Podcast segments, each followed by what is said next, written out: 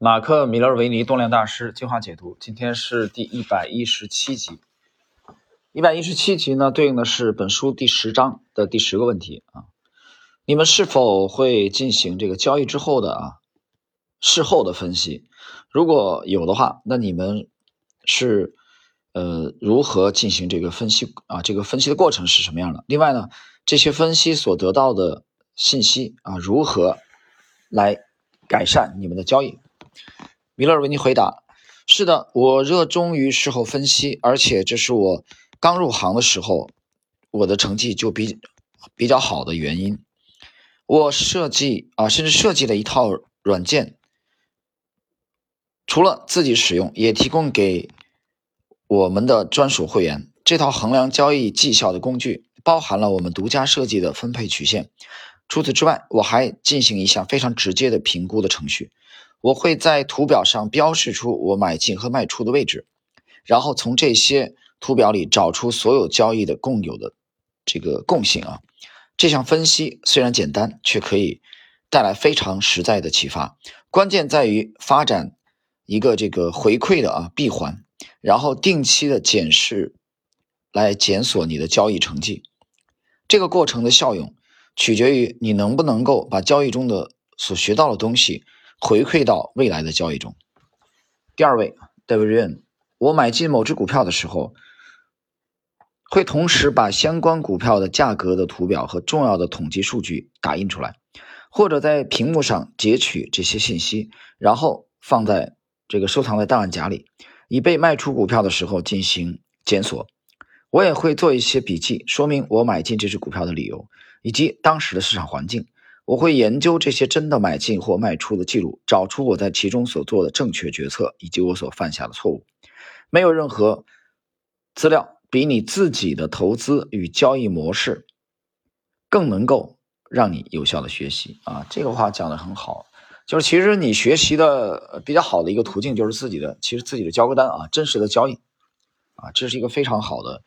这个帮手，就是适当的去在事后进行分析啊，找出。这个失败啊或者成功的理由。第三位，单三个，我偶尔会进行事后分析，不过从我入行以来，我习惯于带着一本黄色的小册子，写下所有我犯下的错误。我后来在我自己的网站上发表的十大黄金法则与交易诀窍，就是来自于啊这本啊这手册，这是我至今仍然遵守的交易法则。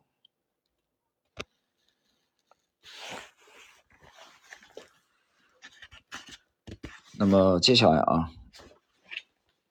我们来看，因为这个其实牵扯到他们的具体的交易法则，大家不要着急，因为呃，在本书的最后的啊，你最后的这一章啊，就第十一章，呃，那么有有这个提问啊，作者有这样的提问，我们可以跟随他那个提问。呃，四位分别会列出啊，他们认为最黄金的交易法则。不要着急啊，我们在后续呢会有相关的解读。我们来看今天的这个最后一位，马克里奇二世。追踪我的交易是我一直会做的事情。我所做的每一笔交易都会放置在所属的策略里边进行追踪，所以我拥有对于各种策略的精确的交易数据。掌握了这些资料，我就可以。去针对个别交易方法或整体投资组合可能的这个损失做出更合理的推测。